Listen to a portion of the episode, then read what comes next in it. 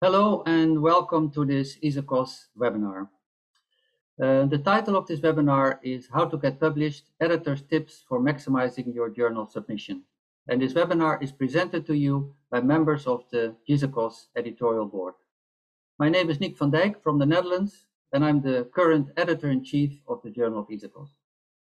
Joining me today as presenters for this webinar, we have our distinguished colleagues Lisa Arendt professor and vice chair of the University of Minnesota, and Kevin Parvaresh, MD of the Orthopedic Specialty Institute in California. Thank you for joining us today. And before we start, I would like to take a moment to invite you to join ISAKOS. That is, if you are not already a member, of course. And to join us for the upcoming ISAKOS 2021 Global Congress on November 27 and 28 this year. In addition, I have a couple of announcements. First, ISAKOS is transitioning to being a gold open access journal in 2021, which means that from that moment onwards, any new submissions will be handled as open access content, and if accepted for publication, there will be a modest article processing charge. ISAKOS members will get a discount. You can find details on the JISAKOS website, jisakos.com. We're also moving from BMJ to Elsevier, and I, I'm excited that the journal will be available through Science Direct, which is the largest journal platform. And I believe these changes, coupled with the fact that JISAKOS was accepted for indexing in Medline and PubMed this year, as well as Scopus, Embase, and the Clarivate Emergent Sources Citation Index, that all will make JISAKOS a more visible and desirable journal for authors. So please send your research, your reviews, your surgical technique videos and cases to the JISAKOS. To increase the chances of success for acceptation of your manuscript, we hold this webinar. So let's now move to the presentations. I will start on how to prepare a manuscript, followed by how to prepare a case report by Dr. Arendt, and we'll finish with how to prepare a technical note by Kevin Parvaresh. We hopefully will have a lively discussion to conclude the webinar. So please submit your questions in the Q&A session.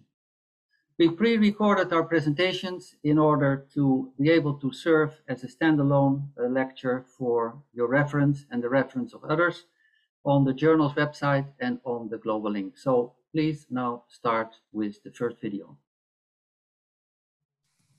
Hello and welcome to this presentation on how to prepare a manuscript. My name is Nick van Dijk. I'm from the Netherlands and I'm the current editor-in-chief of the Journal of ISAKOS. I have no disclosures in relation to this presentation. I will first provide you with some general guidelines, and these are guidelines and no rules, then some rules on the structure of a manuscript, and I will end with some tips and tricks. When you have been working for years on a manuscript and it's finally ready, you want it to be published, right? Moreover, you want it to be read. But readers do not have to read what you write. And reviewers do not have to accept your manuscript. So your first goal is to grab them and hold their attention. You have to make it easy for the readers. But how do you do that? In order to answer that question, it's important to know how do readers look at papers? When they receive a journal, how do they decide on what to read? Well, we know from this survey published in the New England Journal of Medicine some years ago that readers first poke at the title. Am I interested in this? If so, they will look at the end of the abstract. And at that point, am I still interested in this? Then they might skim the abstract. Then they will look at the tables and figures, and only then they will read the paper. So this is what the readers find important but first, you have to take another hurdle, and that is that the reviewers should accept your paper. So what do reviewers find most important? The tables and the figures are the most important thing for the editors and reviewers to judge your work. That is what they will look at first. So the big message should be distractible from the tables and the figures. So my key message here is picture your reader and your reviewer reading your work. Reviewers should be able to understand all figures and tables without referring to the text. Make it easy for them. Don't use abbreviations in your figures and tables, for example. So you've done your experiments, you have analyzed the data, and now you're going to write it up. You know what it takes to grab the attention of your readers. You know how to please the reviewers. So where now do you start? I would encourage you to start with the tables and the figures. No one gets writer's block by starting with the tables and the figures. Lots of people get writer's block when they start with the introduction, for example. But no one gets writer's block by starting with the tables and the figures. It's wonderful to see your own data and get inspired by them. The tables and figures are part of your message.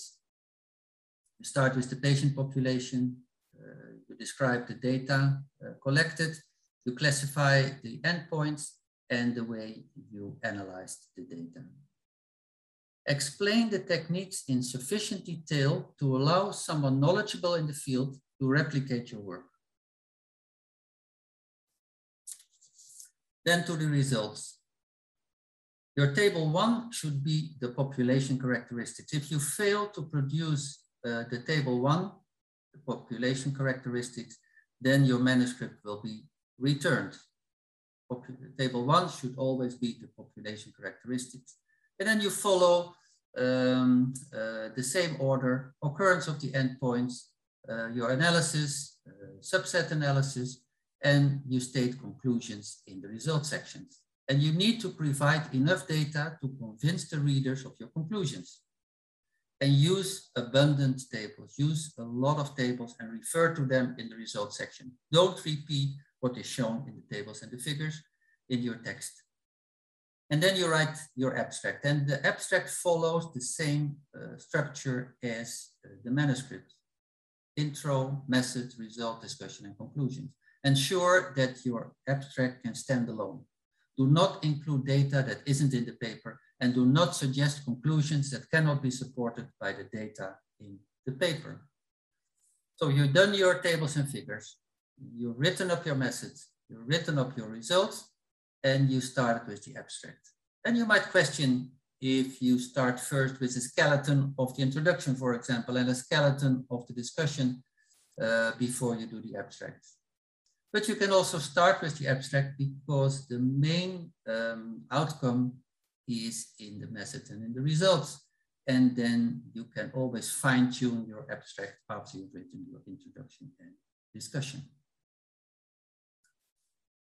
In the introduction, think uh, broad to specific and don't mention the obvious. ACL rupture is a common sport injury. We know that, and it is redundant space in your manuscript sufficiently introduce the current state of research without becoming a review paper and explain why your study was conducted, what was your research question and what was your hypothesis, and describe the purpose and objective of your study. In your discussion, your first paragraph should always be a summary of your main findings. Begin with the main finding.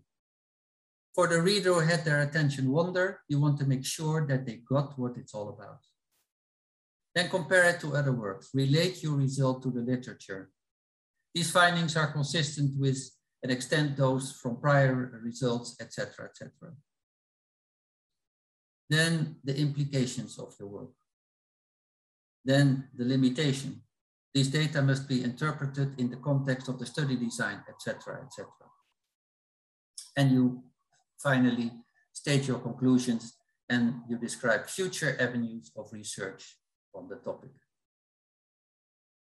Then the title. The title is maybe the most important part of your work.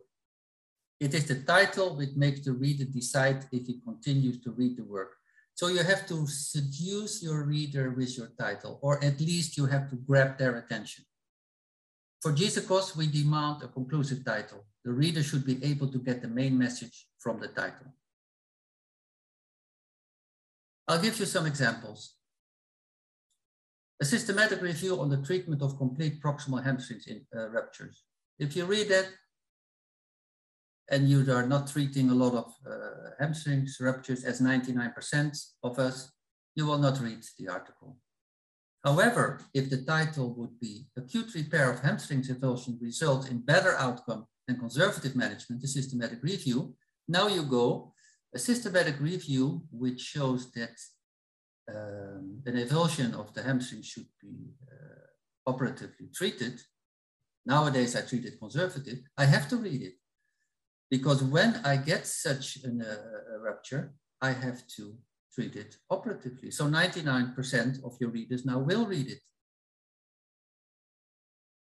Another example, an observational shoulder MRI study in elite volleyball players. If you're a shoulder specialist, yeah, you might go for the article. But if you're not a shoulder specialist, you will skip it. However, if the title is shoulder MRI in asymptomatic elite volleyball athletes shows extensive pathology in 100%, now you go, well, what will it be in ankles, in knees, in hips, in athletes um, uh, that I treat? They will probably have the same so I have to read this article because do I treat the MRI or do I treat the patient? Last example, systematic review on the treatment of ACL ruptures in children. You will go, I don't treat a lot of children. And it's another paper on ACL ruptures. There's so many papers. I will skip this article. However, if the title would be Early ACL Reconstruction in Children leads to less meniscal and articular cartilage damage when compared to conservative or delayed treatment, a meta-analysis, now you go, a meta-analysis, this is the highest level of evidence. Early reconstruction prevents meniscal and articular cartilage damage, hmm. even with delayed treatment compared to delayed treatment. I have to read it, or at least I have to um, uh, transfer this to my colleague who is treating a lot of children. What is unique for um, uh, the JISAKOS is the text boxes. We demand text boxes for our original research. What are the new findings and what's already known? And I believe these are very important. Remember the survey uh, in the New England Journal of Medicine? Readers first poke at the title, but I'm convinced that the second thing they will do they will go to the text box, what are the new findings? And then they will go, is this really new? And so they look at the other text box, what's already known.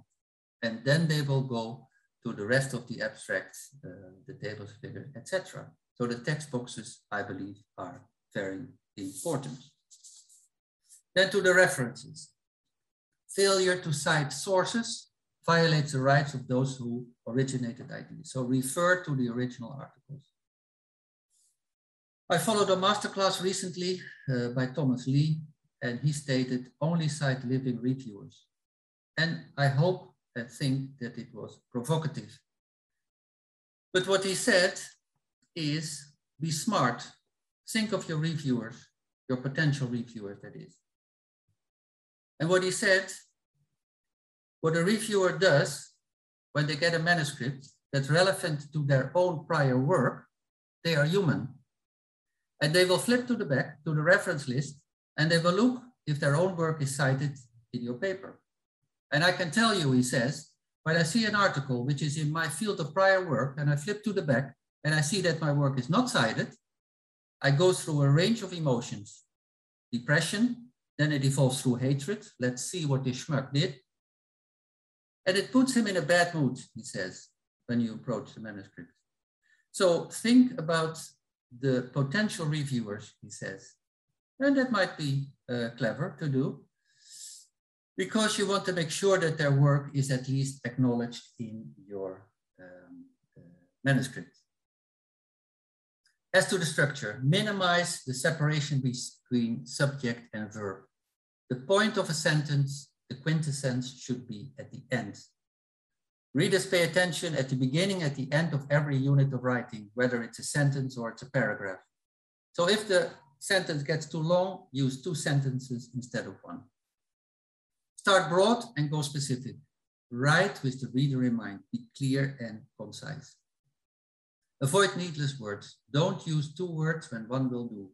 Uh, use the KISS principle. Keep it stupid, simple, and short.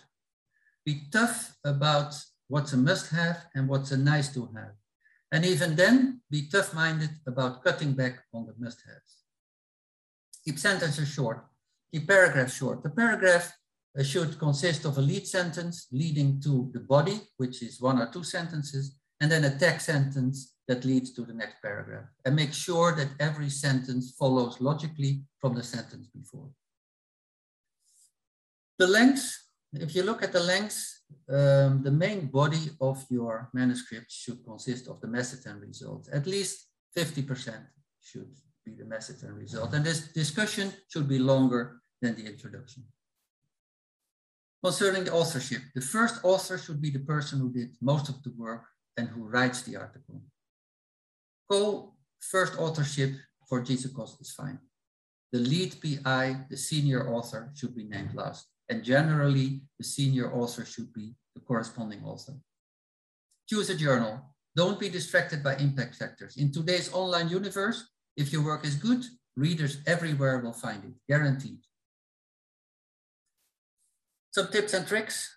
I mentioned them throughout my manuscripts. Picture your reviewer reading your work. Start with the tables and the figures.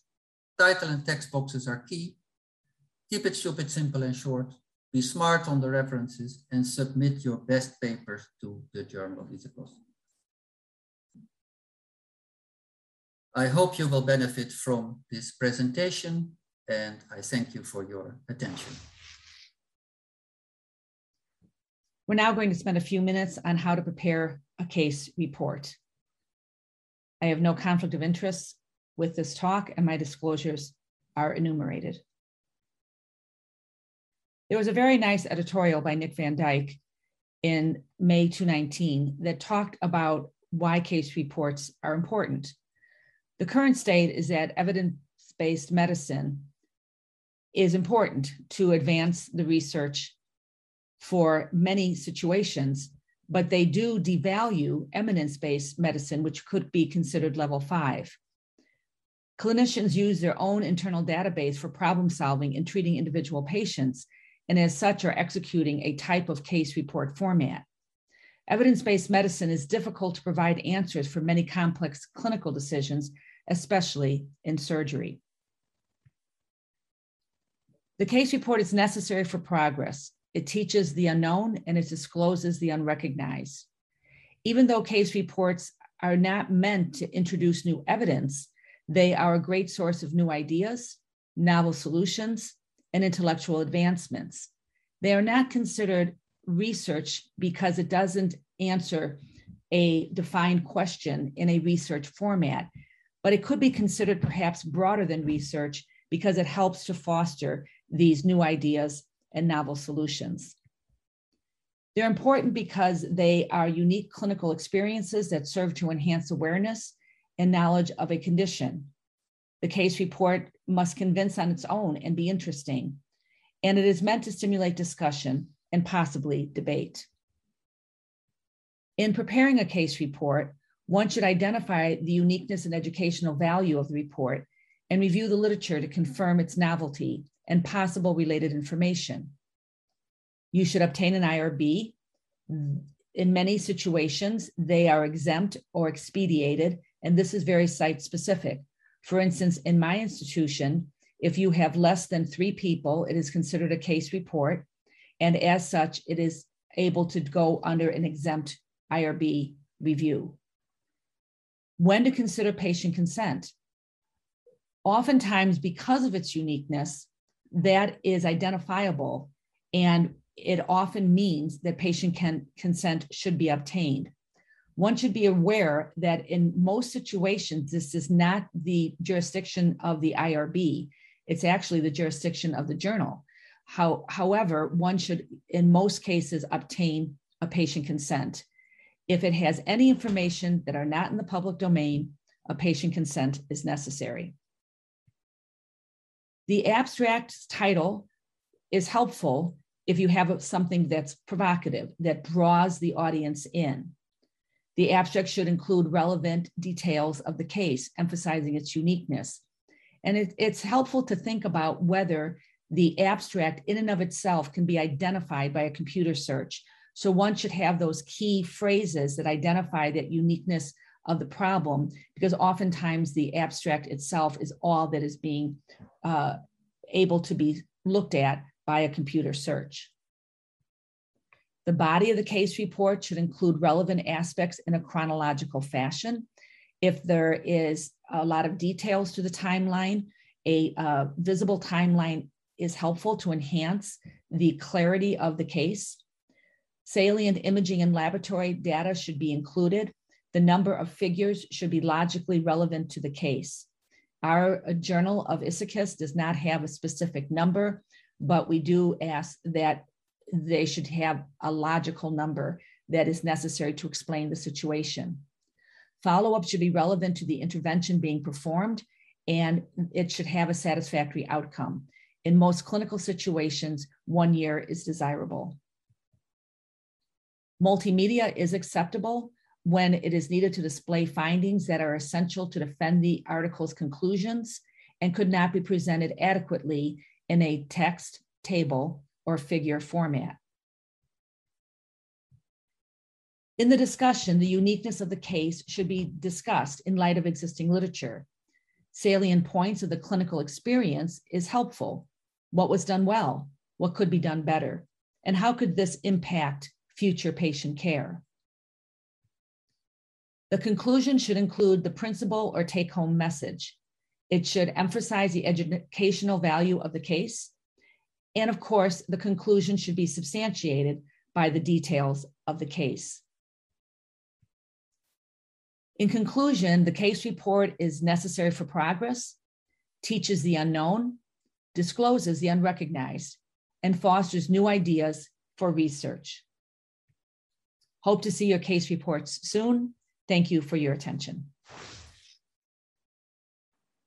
Thank you again for watching this webinar describing how to prepare a technical note for our new video library. I have no relevant disclosures relating to this video. Our new video library will feature both current and novel technique submissions. Current techniques are considered as previously published with mid and long-term outcomes available. Novel techniques have not been previously published or provide a significant modification to a surgical aspect of an existing technique, such as positioning, approach, procedure, or implant class.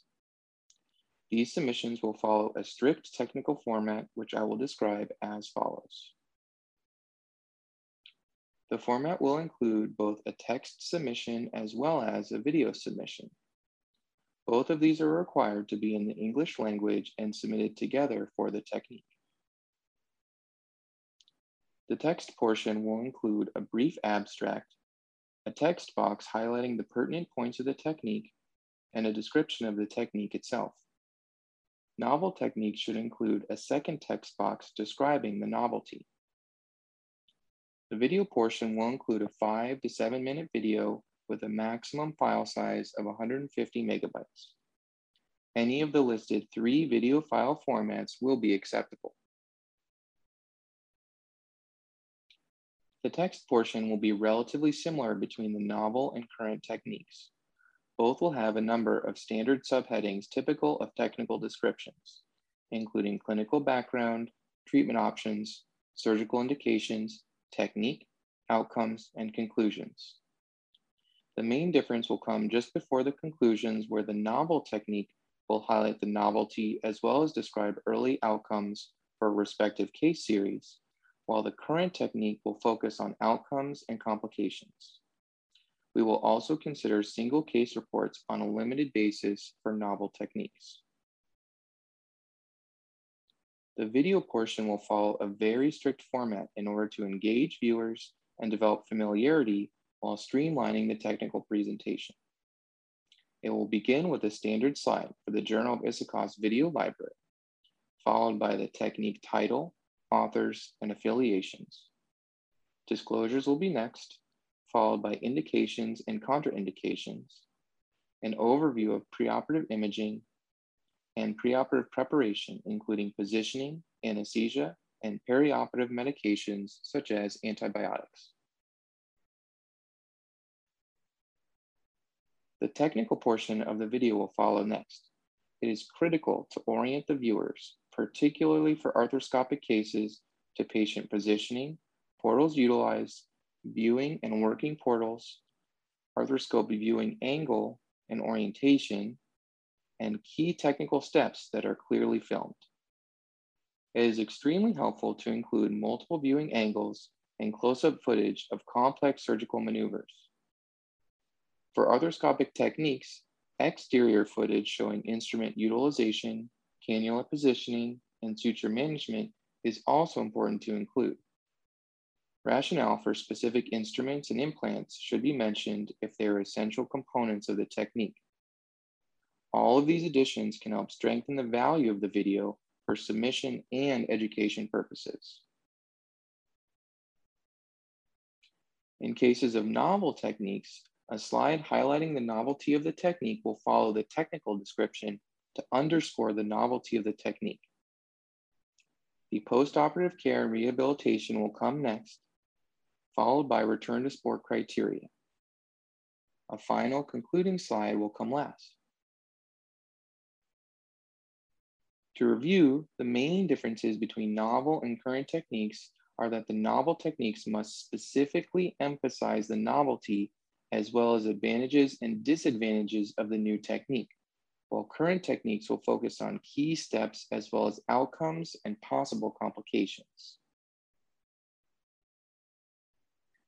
Tips for success with peer review include strictly following the order and formatting as outlined in these guidelines, providing quality arthroscopic and external footage that visually depict the technique, and utilizing clear and succinct narration.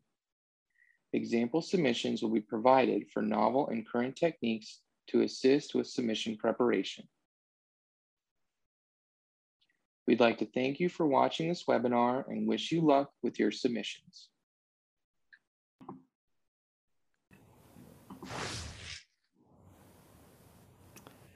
All right, we will now open up the Q&A component of this webinar. We hope that the uh, three uh, lectures support will help to support maximizing your journal submissions, and we certainly encourage you and your colleagues to submit manuscripts, case reports, and technical notes to the Journal of ISAKOS. We recently, um, we will open up the questions, and I might just start uh, asking Kevin, uh, is there a way to, do you have a slide deck uh, that we could, that they could follow through in regards to that might be available for the reviewers if they're going to do the technical note? I know that this video will be online, but is there a slide deck or something they can access? Yeah, Liza, thank you. Uh, so there will be a slide deck that'll be provided for both the novel and the current techniques. And we'll provide this for uh, both PowerPoint and Keynote format. So the authors will have access to that while they're preparing their video. Uh, there will be also suggestions in terms of how much they should manipulate that, as well as add animations to hold the viewer's attention. So those will be available for authors to access and help expedite preparation of their video. Great. And Nick, I wanted to ask you a little bit about the case reports. I believe that there's a certain number that is uh, in each of our uh, journals. I believe it's two. Can you talk a little bit about the number of acceptance and uh, confirm uh, if there's a certain number of case reports that you try and have in each journal? Um, yes, thank you, Lisa. And and there's not a, a certain number of case reports that we um, that we publish in the journal. It really depends on the quality of the of the case report, and it's basically true for for all the manuscripts that we publish. Um, we publish uh, at least one state of the art in each uh, um, in each issue of the journal. We try to um, uh, publish one one classic. Uh, of course, we publish the original research. Um, but there is not a certain number of, of case reports that we publish. It, it really depends on the quality. Um, and we get quite a lot of submissions uh, for case reports.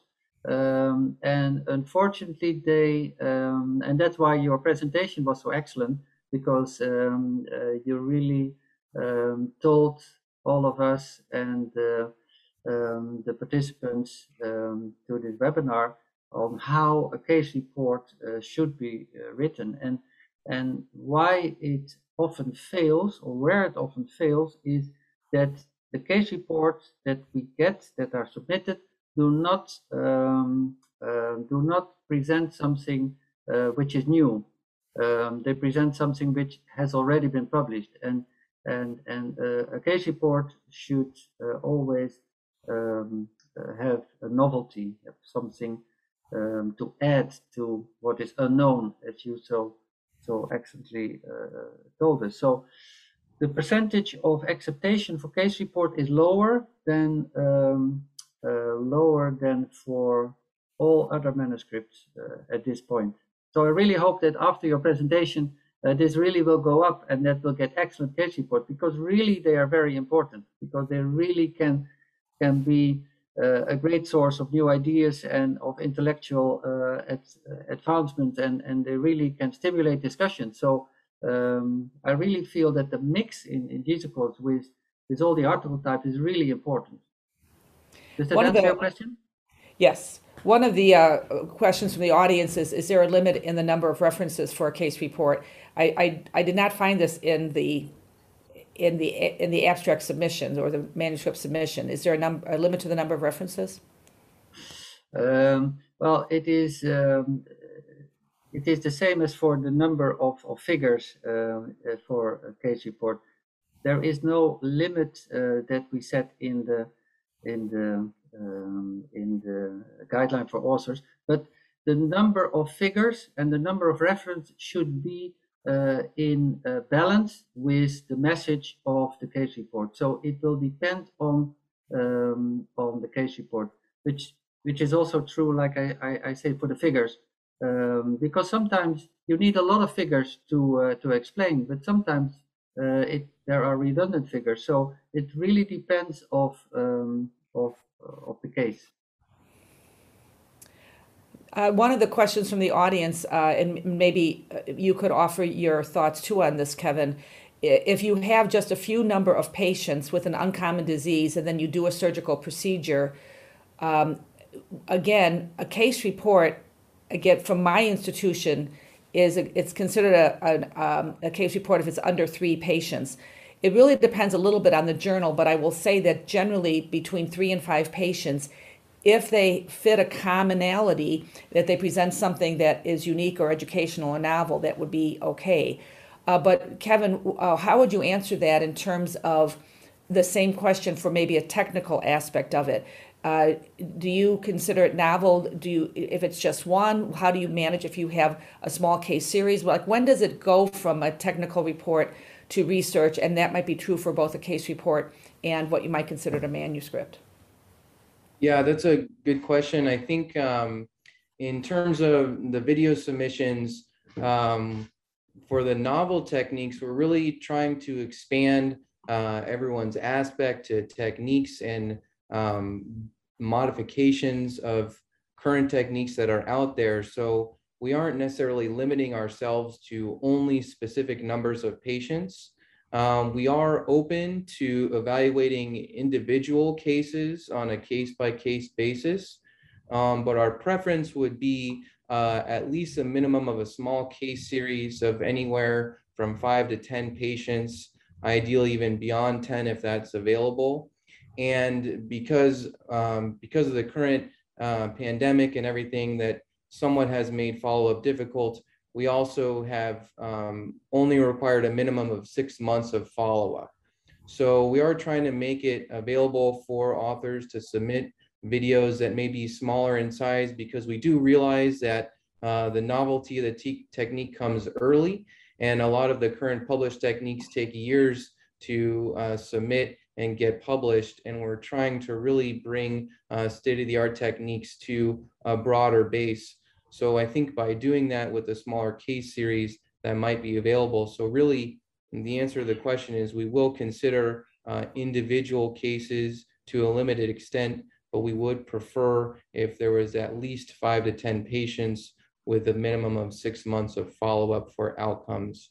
And that would also help other readers find it more valid and accessible into their own practice. Great. One of the questions, I, if, if the audience should be looking through the question and answers because Leader uh, is answering several of them. Uh, case reporter is asking for about 30 references as max, uh, but it's not a it's not a, a, hard stop. Um, I'm hoping someone in the office can uh, disclose how would they can find this this recording later. I know you said it earlier. uh, but there is a question about confirm whether this recording will be posted for future reference. I wanted to ask, this is an interesting question, and I think we could ask all of us. Nick, you're the main person that uh, accepts or, or, or rejects, but I think we all have long experience with reviewing. What are the three main reasons for submission rejections? How would you answer that? And we'll go Nick, and then Kevin, and then I'll offer an, uh, thoughts on that. Well, the, the rejection obviously um, is done based on the uh, on the reviewer's comments. Uh, so there is a minimum of two reviewers for each manuscript, and they provide um, they provide us with their comments, and uh, and and that is um, uh, what is important. And then the the reason why for for a case report, for example, is the main reason is that it's not unique. Um, uh, I would say that is the main reason uh, why case reports are not um, accepted. And, and Leonard has uh, uh, answered that we we had 20 submissions and we, we published one, three accepted, three under review. So um, that is, if this is for, this is by 20%. So it's not that bad, but um, uh, but, but that's the main reason. And maybe uh, if you want to uh, to add anything to this, it, can Leonard be unmuted or can he unmute himself? Leland? I'm not sure. We'll try this. Because he can add to this uh, this discussion. Because what was the other uh, question apart from? Uh, just a, a, general impression of why why a, a, paper would be rejected. They asked for three reasons, but just generally speaking, do you have a you know, uh, an insight or, or what's your what's your con, what's your thoughts on that? Well, it is um, uh, there is there are so many different reasons. Like I say, for the case report, it's quite clear um, what is the main reason.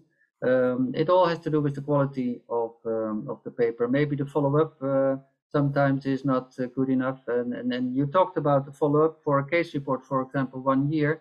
But for a case report, it really depends on what type of case is it. Is it diagnostic procedure? Then um, the the, the um, obviously the follow up is short. But if it's a, a prosthesis, then maybe the follow up should be 10 years, especially when it's a case report. Um, so the average of one year that you mentioned uh, uh, for original research, um, a lot of journals go for two years. So it, it really depends of the case. Um, um, how long the follow-up should be. But follow-up then is um, is an important uh, reason for, or can be a, a reason for uh, for rejection. Uh, that um, the guideline for authors were not followed, for example, for systematic review, that they didn't follow the PRISMA guidelines.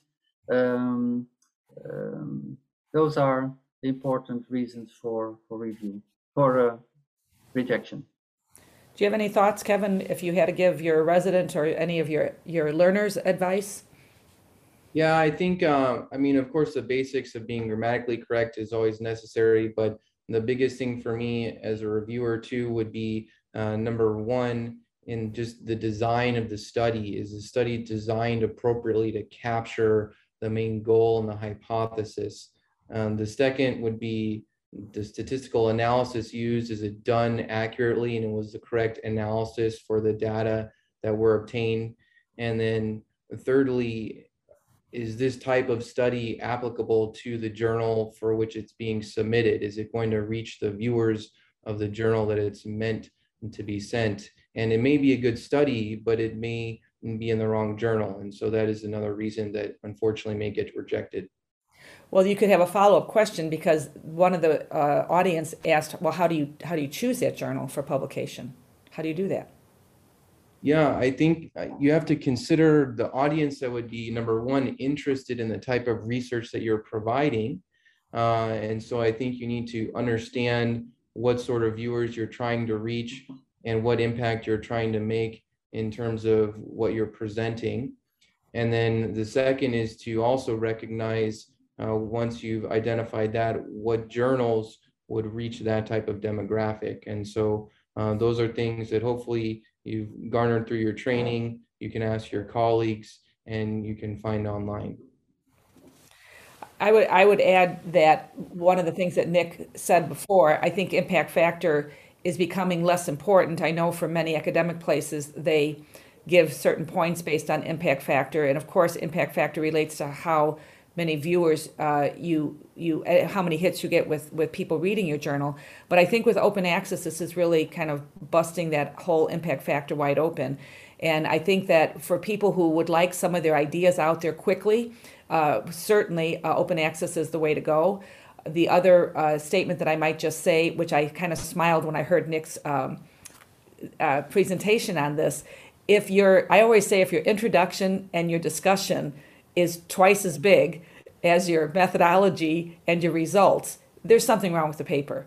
You know, the crux of the paper is the methodology and the results and the discussion should help the reader to understand how you the the the the, the author puts that your results in light of you know sort of the current state and i do think that too many people try to pad the paper with a big introduction that really is more of a systematic review that's that's not needed uh, or the discussion just kind of digs too deep that's overreaching the discussion shouldn't be overreaching if you have one fact let that fact stand alone if you think it's important enough. You don't have to necessarily overreach.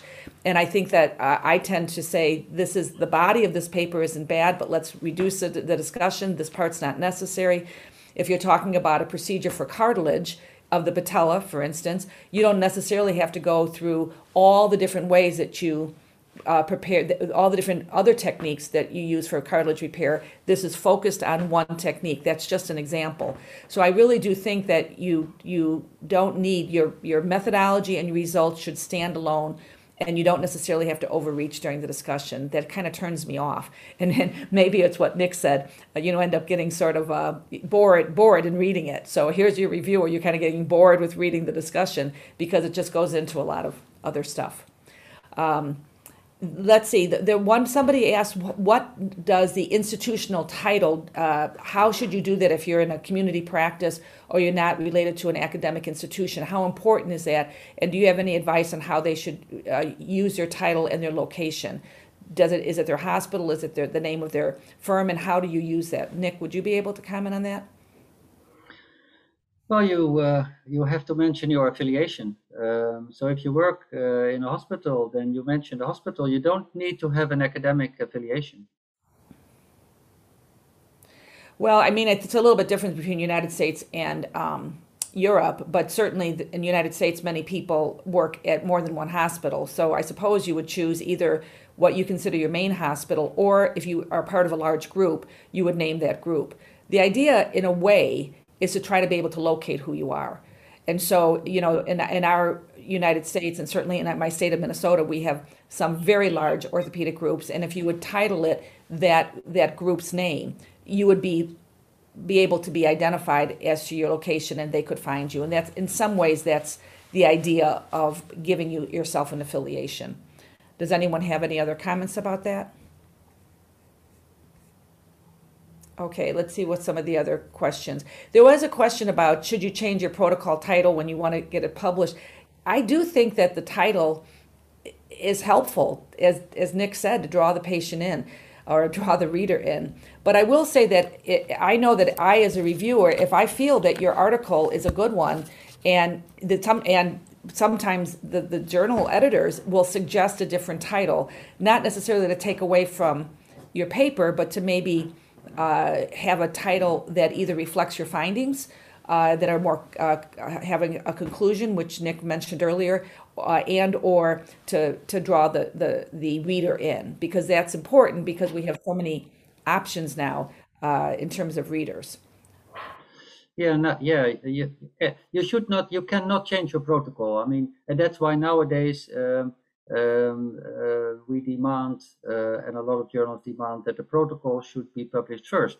And once you have published your protocol, then obviously you identified, um, uh, for example, the statistic that you're going to apply that's applicable to um, to this, um, this this this research, and then you cannot change it. Um, so that's why a lot of uh, journals nowadays uh, demand that the protocol is uh, published first because um, uh, when you don't have statistical significant difference and then you may be tempted to use another uh, statistics to make it statistical significant, and and that's not the appropriate statistic. So uh, the protocol is the protocol, and um, um, uh, and you cannot change it. But the title, uh, the title of your publication, um, um, that comes last. And the, like I said, the title is the most important, but you make the title at the end. You have done everything, and then you put all your energy in the title. And the title should be conclusive and should be a sort of mini abstract of your paper. The main conclusion of your paper, um, you put the main conclusion in the in the in the title. Uh, so it should be attractive, it should be conclusive, it should be the main conclusion. So there goes a lot of energy in the title, but the title um, uh, does not have to be the title of your protocol, because that was the question. Should the title be the title of the protocol? No. Um, one of the thoughts, one of the other questions is how do we look at the use of a medical illustrator? And maybe Kevin, you have some thoughts about how one should use medical illustration versus video versus a still picture, especially when you're trying. And this this would hold true for certainly more than a technical report, but I think it's really important for for your area. How would you answer this? Yeah, I think um, I think a medical illustration can be very beneficial for people, especially if there is uh, some component that you're trying to get across to readers that's not easily explainable and also um, not universally uh, known. And so if there is some particular uh, portion of the technique or portion uh, of your methodology that you feel like is really critical for the reader or the viewer to understand to to really accept the methodology that I think you should consider medical illustration. Now, there isn't um, a tier that we would have to consider, say, for acceptance, and certainly in terms of the video editing, it doesn't necessarily have to be done by a professional, but it should look clean, it should look clear, and it should allow the viewer or the reader to really understand what's going on. So uh, from a video editing perspective, it doesn't have to be high-end software. It could be something simple, but as long as it's clear and the viewer reader can understand it, then I think it's good. It certainly would benefit your paper if you did have a medical illustrator do it, but I don't think it's necessarily mandatory to do that in general, I believe uh, that uh, the figures are really important. And, and when you go through a manuscript, um, apart from the title, it are the first things that you look at. Um, you look at the figures, and, and the figure should stand alone. You, you read the figure, and you read um, uh, with the figure.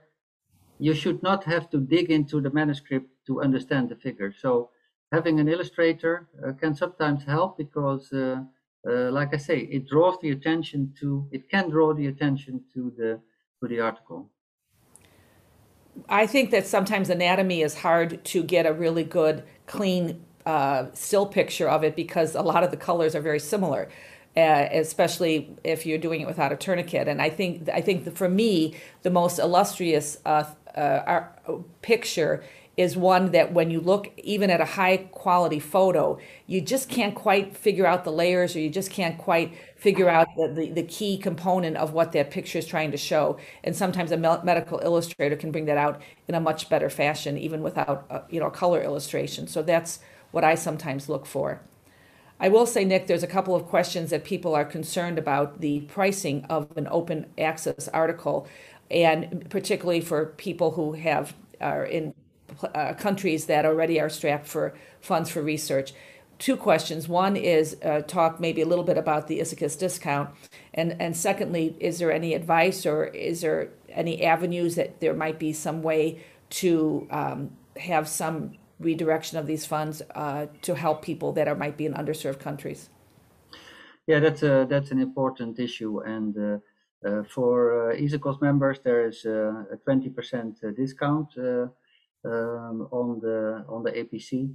Uh, and there is waiver programs, um, and there is also for um, low volume countries, um, uh, there's other possibilities of uh, uh, of getting waivers, and the ISAKOS office can help. Um, so if you're an ISAKOS member, then just approach us, and we can see um, where the opportunities uh, are to uh, to get a waiver of the of the APC. And there is also certain article types that uh, uh, the commissioned articles, uh, they don't have an APC, so all the, um, the, the, the, classics and the state of the art and the current concept reviews, uh, which are commissioned, um, they don't have an APC. So there, there's a variety of, of possibilities how, we, how we go. So that leads to another question. Uh, if you have an idea for a classic article that you might want to consider writing for the journal, how would one go about uh, seeing if that would be of interest to the journal?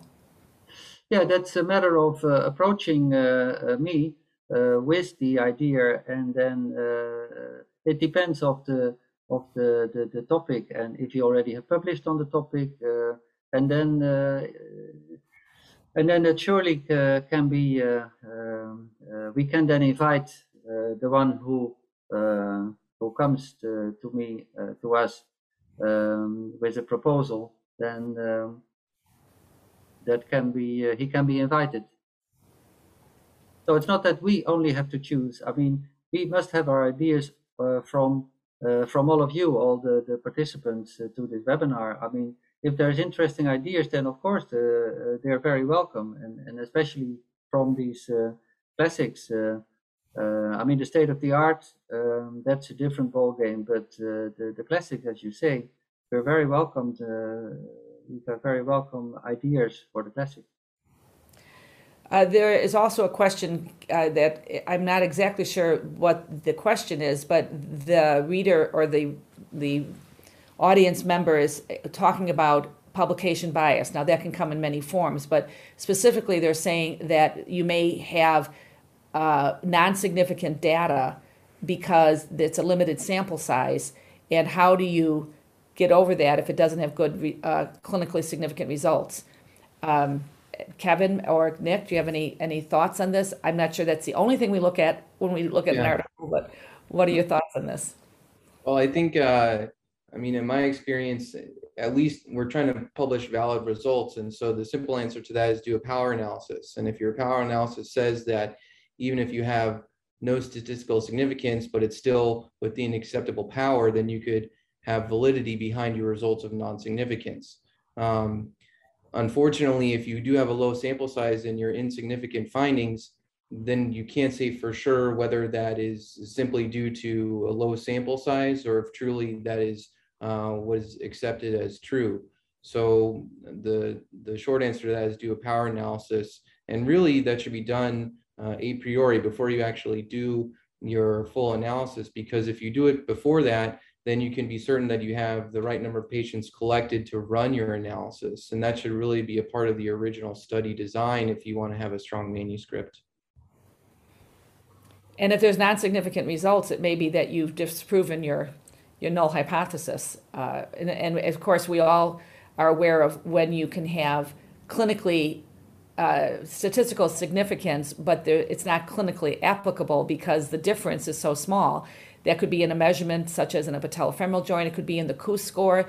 You know, the the um, minimal acceptable clinical difference is 10 for the KOOS score, but it still may be clinically significant if your results in one group is 55 and the other group is 58 that may be clinically significant, but it's not, or statistically significant, but it doesn't have clinical uh, significance that are of value to the reader. So I think that statistics has to be looked at as a tool that helps to support your paper, but it is not the only tool that you can use because I've seen just as many papers that do have statistical significance, but the difference is so small it doesn't have any clinical relevance. So I think that that's just the the, the, the other side of that coin.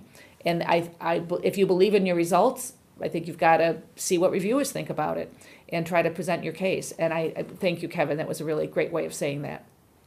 Lisa, I, I have a question uh, for Kevin. Uh, uh what is, can you be more specific maybe on what is novel? uh, how novel should be a novel technique uh, to be called novel? Is there a definition? Uh, how much must be the difference between an old technique and a new technique? I mean, Yeah. it's arbitrary, of course, but can you maybe uh, allude it to this? Of course, yeah, that's that's a very important question, as as you uh, have alluded to. So um, for us, what we're looking for for novelty is really a, a a true difference in either a current technique that's been previously published. That difference could be just in positioning. It could be in the approach utilized. It could be in the actual technique or it could be in a new implant class. So if one of or more of those components are truly different than what's previously been published for a technique, then we would consider that novel. And then, Yeah. of course, if it's never been described as the technique itself anywhere published in the literature, that also would be considered novel. Yeah, and, and, and what you can add is that uh, the novelty should be not a novelty because it's just a novelty, but uh, with the novelty, you would expect to um, have a better something uh, for the patient, uh, either a shorter operating time, uh, less complications, uh, quicker procedure, um, uh, maybe uh, less cost, uh, but there must be uh, an advantage coming out of the novelty. Yes, yeah, that's a very good point, and that's also what we're really looking for in terms of the presentation uh, of the video and the text is truly what are the advantages, but also the potential disadvantages for the novelty compared to the current technique. And so authors really have to think about the difference they're making and ensure that it's not at any increased risk as well. And there's one last question that talks about can you publish a case report when it's been published before? And I, well, the way I would answer that is actually pretty similar to what Kevin was saying about his technique.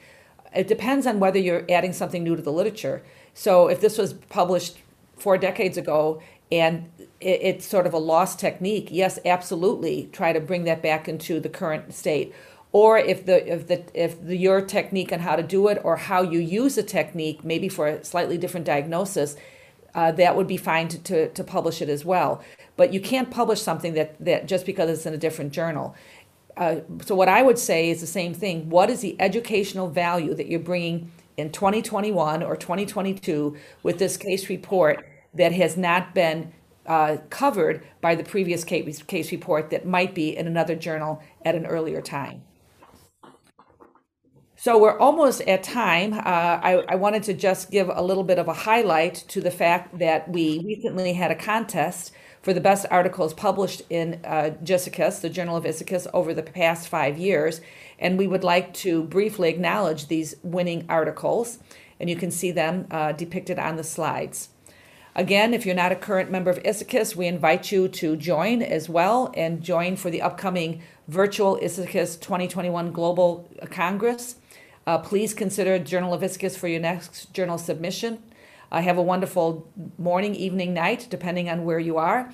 And I would like to turn this back to our ISAKOS staff for some additional comments.